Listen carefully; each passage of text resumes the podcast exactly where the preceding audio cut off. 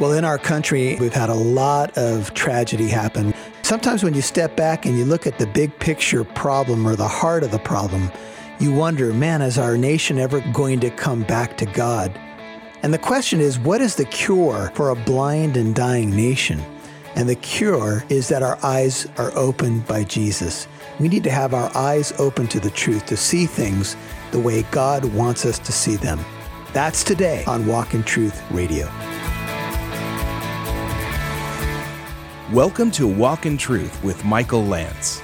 Walk in Truth is a ministry of Living Truth Christian Fellowship. It's our goal to build up believers and to reach out with God's truth to all people. And now, here's Pastor Michael. He approached Jerusalem, the holy city, and at Bethpage in Bethany. Uh, Bethany means the house of dates. It can mean the house of depression or misery. And uh, this is near the Mount of Olives, and he sent two of his disciples. Just Bible students, Bethpage is a small town just east of Jerusalem. Its name literally means house of unripe figs. Just note that, because that's going to take a very significant uh, connection to a fig tree that Jesus is going to speak to in this account. A fig tree that doesn't produce, and Jesus is going to actually curse the fig tree. So Bethpage, the house of unripe figs. And he said to them, "Go into the village opposite you. Immediately as you enter it, you will find a colt tied there, on which no one has yet, no one yet has ever sat. Untie it and bring it here." This colt was specially set aside for the work of Jesus Christ. And uh, I've commented in the past, but I kind of, if if this had a modern face, it might be someone saying to you, uh, "The Lord has need of your Mustang right now, so will you release it to me?" I don't know what you might do in that situation. You know, can I see a handwritten note? You know, does it have Jesus' signature on it? Anyway, if anyone says to you, "Why are you doing this?" Jesus anticipates the question. You say, "The Lord has need of it," and immediately he will send it back here. I just, I've made this application before, but I want to just say it again, that whatever the Lord has need of in your life, would you be willing to release it at a moment's notice? Is there anything too precious to you that you've put above God that you wouldn't let it go even if he asked you to? And they went away and found a colt tied at the door outside in the street, and they untied it. And some of the bystanders were saying to them, "What are you doing, untying the colt?" And they spoke to them just as Jesus had told them. By the way, a side note, this reveals once again Jesus's uh, sovereignty or providence or knowledge. He knows, anticipates what's going to happen. They gave them permission, and they brought the colt to Jesus, put their garments on it, really as padding, and he sat upon it. So Jesus is getting ready now to make this historic ride, and many, there was a big crowd there. They were moving in for the Passover season. Verse eight, many spread their garments in the road, and others spread leafy branches which they had cut from the fields. The New King James says, "Many spread their clothes on the road, and others cut down leafy branches from the trees and spread them on the road."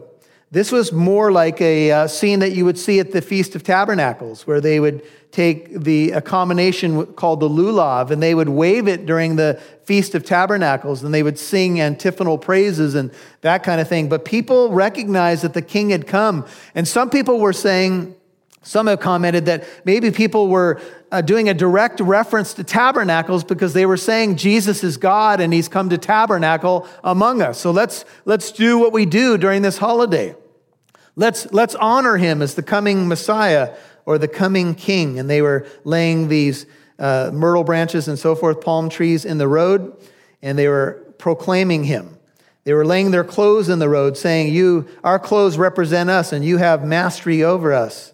And those who went before and those who followed after were crying out, "Hosanna, blessed is he who comes in the name of the Lord." The word Hosanna has Hebrew origin, and it's really from Psalm one eighteen, and it, sa- and it really means "save now" or "save us, we pray." So as the people began to proclaim him, they were crying out based upon Psalm one eighteen, and the rabbis knew that Psalm one eighteen was a messianic psalm. That is, it was a psalm about the coming Messiah. And so they were saying, if we translate it into modern English, save us now. That's what they were saying. Save us, we pray. Save us, O Lord. What a great prayer. What a great proclamation. What a great thing for any generation that is in, in trouble to say to God, to say to Jesus, save us. The first thing you need to do if you want to enter into a relationship with the living God is you need to say some, some prayer like that. You need to say, Hosanna. Save me, Lord. Please save me now. Please have mercy on me. And they said, blessed is the coming kingdom of our father David. Hosanna in the highest. In the Jewish mind, David was the greatest king. And so one writer has put it this way. This is probably how they did it. The first group said, Hosanna. The second group said, blessed is he who comes in the name of the Lord. They would go back and forth. Blessed is the coming kingdom of our father David. And then the first group would say, Hosanna in the highest. And back and forth they went. And the people were rejoicing and they were celebrating and they were waving the palm branches, laying their clothes down. Jesus is making this triumphal ride. Everybody's excited. Everybody's happy. Everybody's rejoicing. Well, th- not everybody. Some people were upset. It was the religious leadership who said, tell the people not to say that. Don't let them laud you as the Messiah. And Jesus said, I tell you the truth. If these are silent, the very what? Stones or rocks will cry out. Some people think that he was referring just, just to all the rocks in Jerusalem. Some people that think that he was referring to the stones of the temple, which is supposed to be his house and a house of prayer for all the nations.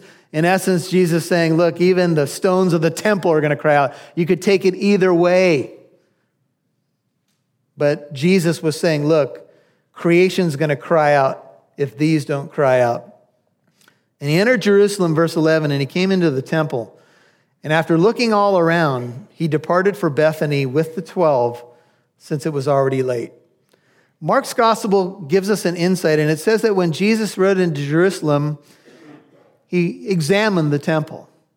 He looked all around it. What do you think he saw? He saw commerce.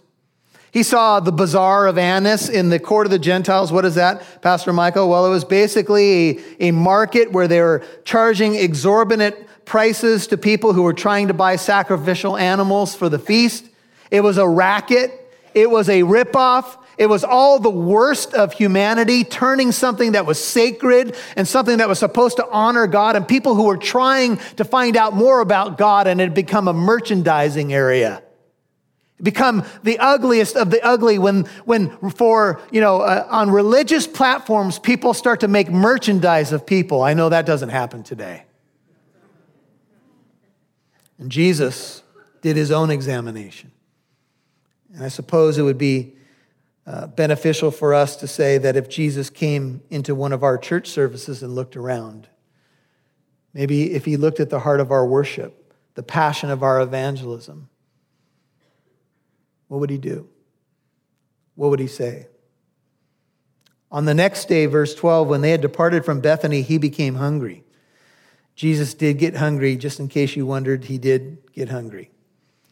And seeing at a distance a fig tree in leaf, remember it's springtime, it's Passover time, he went to see if perhaps he would find anything on it. And when he came to it, he found nothing but leaves. Some say, well, was he looking for edible buds on the tree? I mean, this was not the season for figs. That's what Mark tells us. The fig tree, according to what I've studied, really begins to blossom fruit in, in June. So why did Jesus select this fig tree?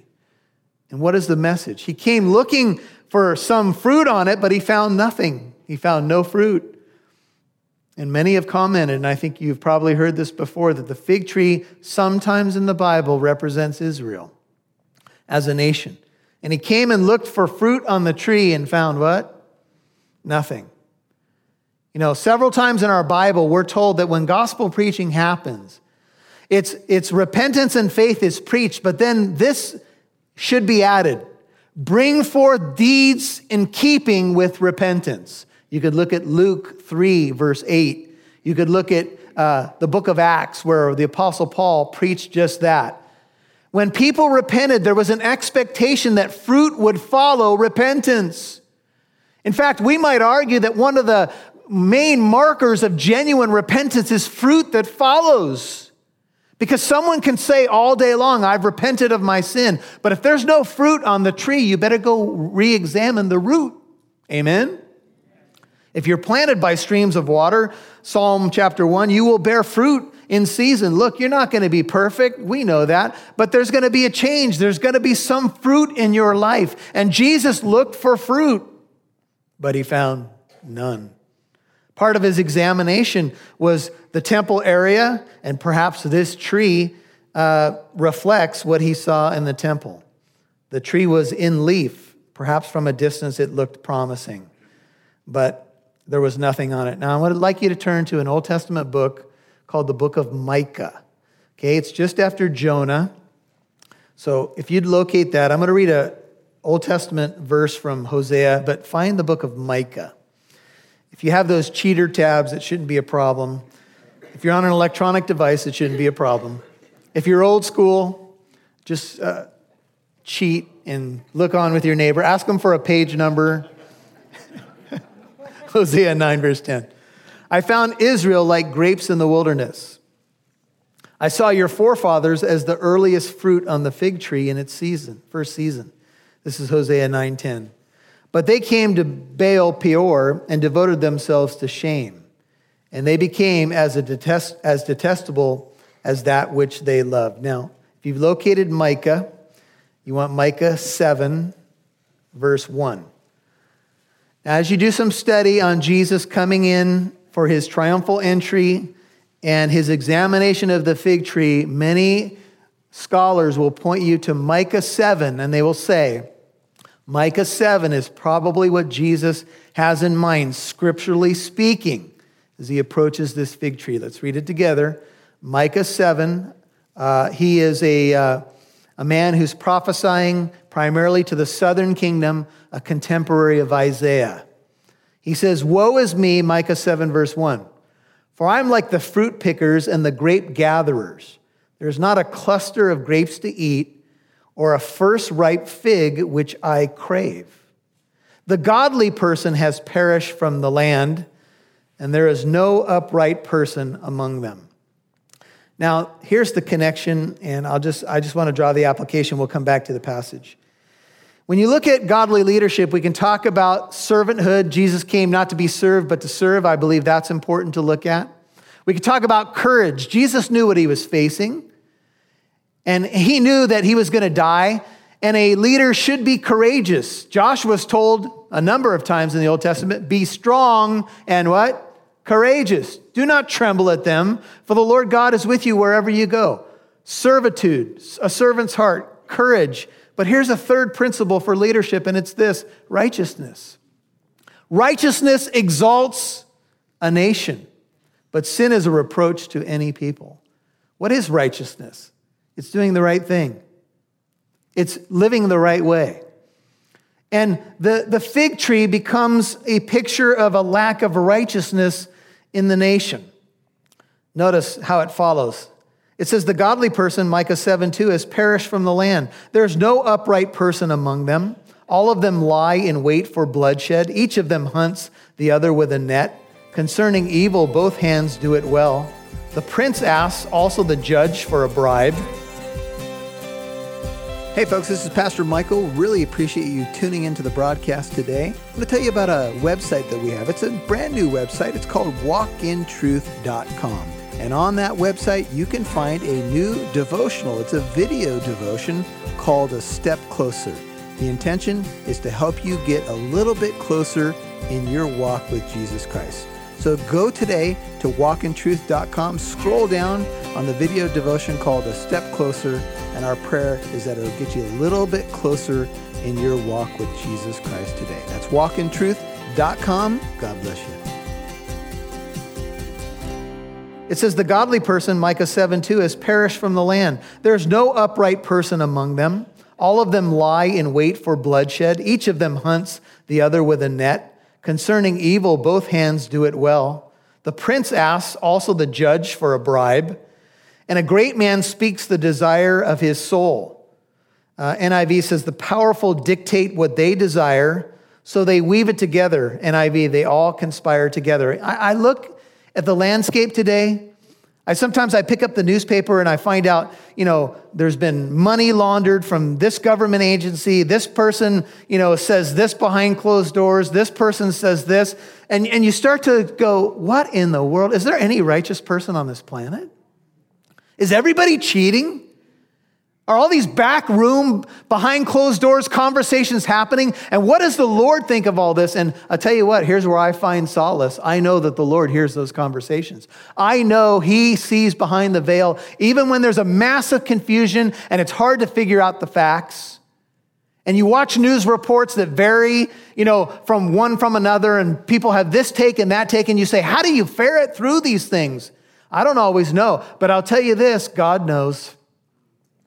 God sees the corrupt business deals, the corruption in government, and, and we could add a lot of corruption in the church. And here we are. The best of them, verse four, is like a briar. The most upright, like a thorn hedge. Doesn't sound too pleasant. The day when you post a watchman, your punishment will come. Then their confusion will occur. Do not trust in a neighbor. Do not have confidence in a friend. From her who lies in your bosom, guard your lips. Be careful with even the closest around you. For son treats father contemptuously. Daughter rises up against her mother. Daughter-in-law against her mother-in-law. That might sound familiar to some of you because Jesus said that was going to happen to the apostles. A man's enemies are the men of his own household. But as for me, I will watch expect, expectantly for the Lord. I will wait for the God of my salvation. My God will hear me. I just wrote in my notes here, we need to pray. You know, Micah looked at his generation and he said, oh Lord, the best of them is like a prickly thorn bush. There's no righteousness anywhere. It seems like ev- it's all gone. And look, maybe sometimes these prophets are using hyperbole. Maybe they're broad brushing. And we know that there's some good people in our land.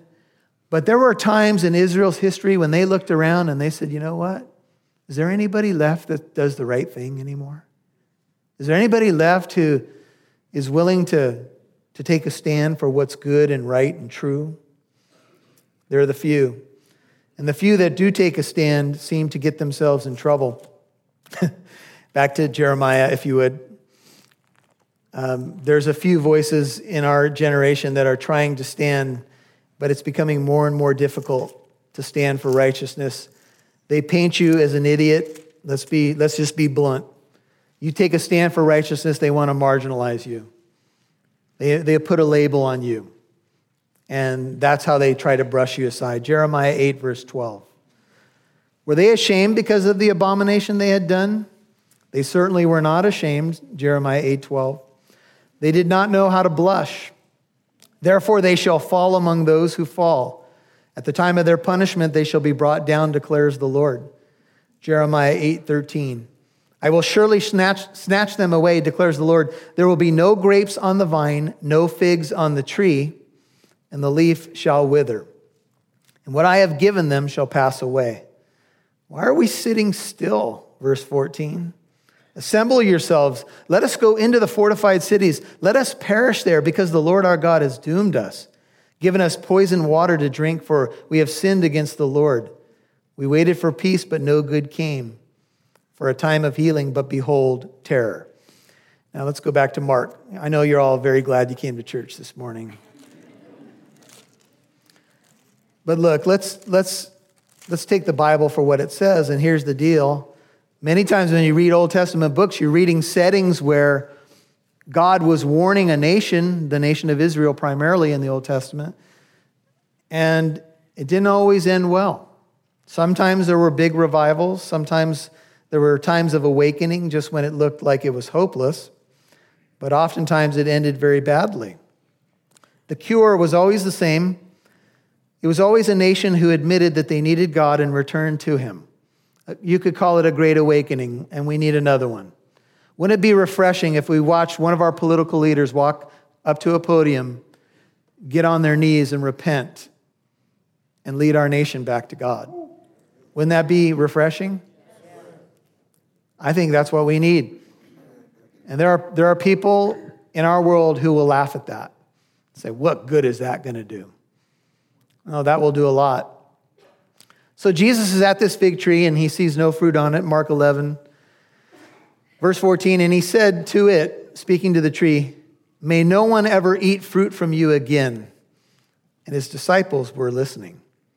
Jesus cursed the fig tree. Now some people say, poor fig tree.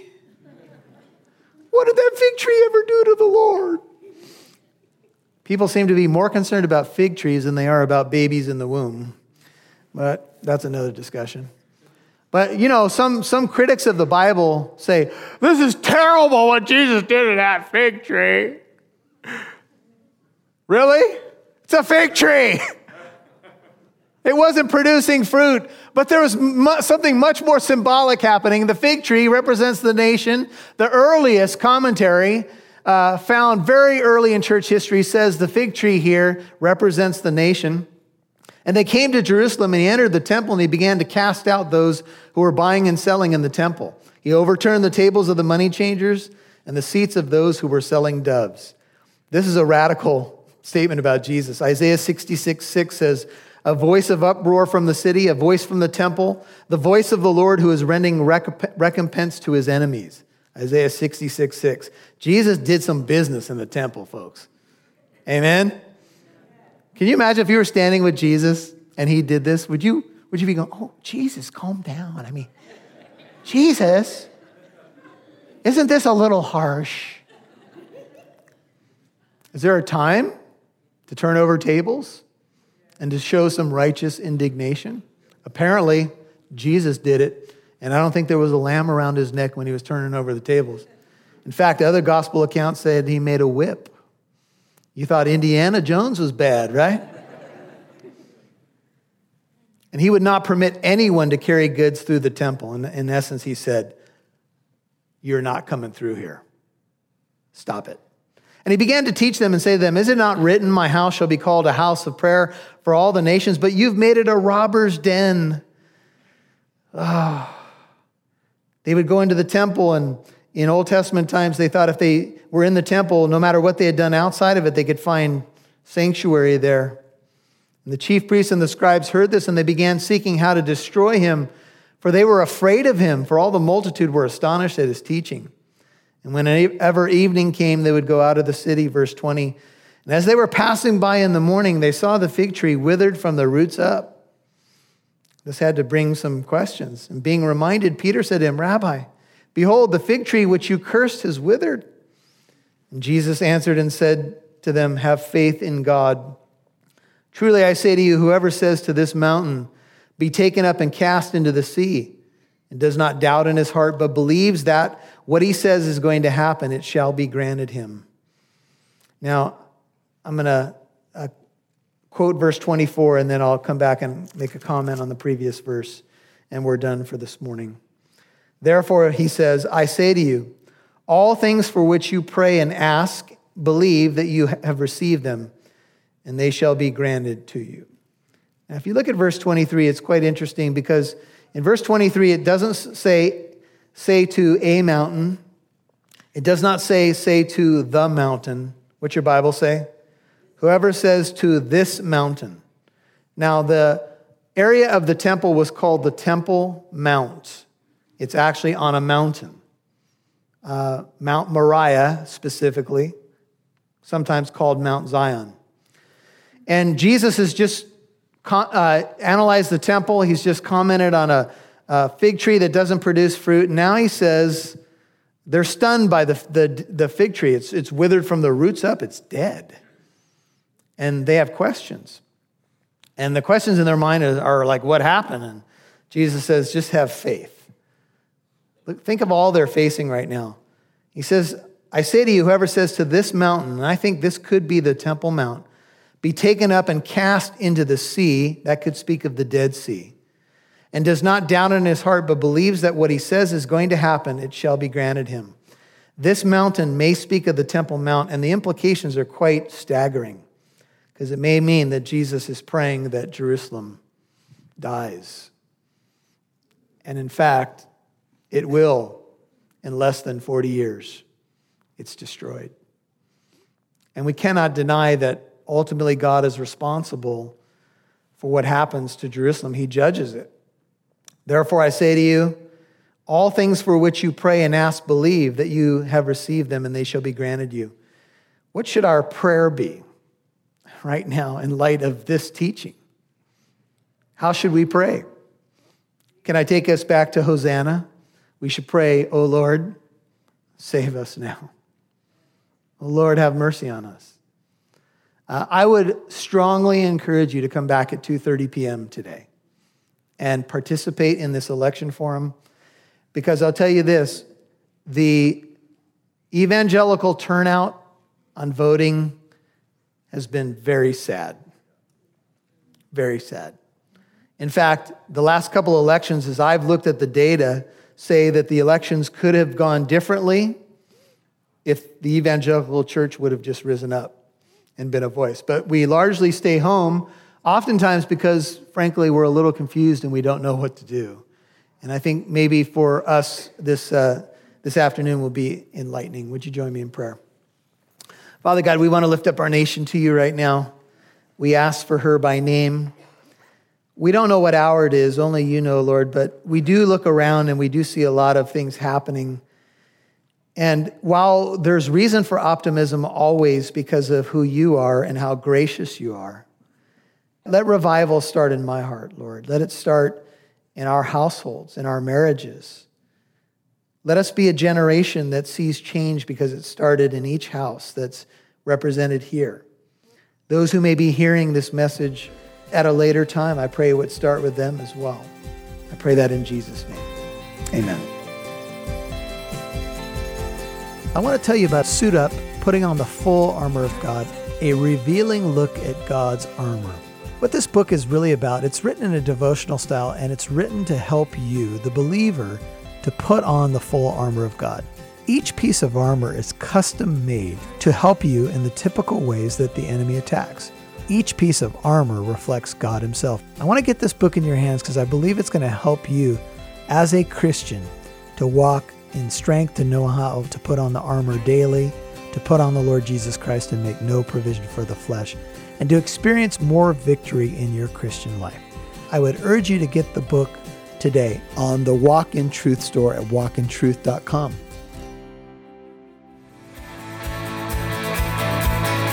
Thank you for listening to today's program. If you'd like to listen to this message in its entirety, or if you'd like to visit our church here in Corona, California, visit our website, walk in truth dot com.